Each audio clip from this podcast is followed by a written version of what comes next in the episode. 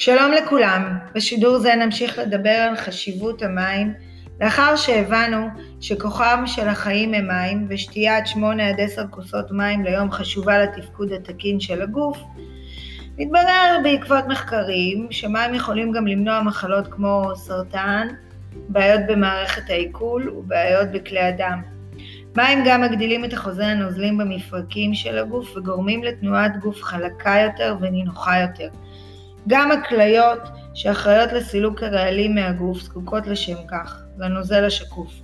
עורנו יכול להשתפר עם מראה חלק ורענן בעזרת מים שמחדשים את התאים. מים משפרים גם את מצב הרוח, גורמים לחיוביות ושמחה, ומים משפרים גם את הצמיגות בדם והנוזל שבו התאים חיים בגוף. תחושת הצמא היא מנגנון של תשוקת הגוף למים. מרכז הצמא שלנו הוא במוח והתחושה היא יורש בפה. סימן נוסף שבעזרתו נבדוק את כמות הנוזלים בגוף הוא צבע השתן. ככל שהוא שקוף יותר, כמות המים בגופנו תהיה אופטימלית יותר. אם השתן של הבוקר בהיר, המצב תקין, אך אם הוא כהה, צריך מיד לשתות מים.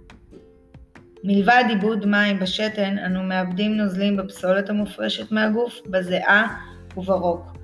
את כמות הנוזלים אנו מקבלים גם מהמזון שאנחנו אוכלים, אך אין להסתפק בכך.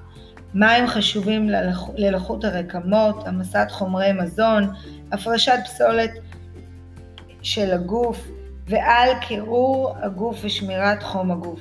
אז אולי תבדקו כמה מים שתיתם היום ותמלאו לעצמכם בקבוק שתייה. שיהיה לרוויה.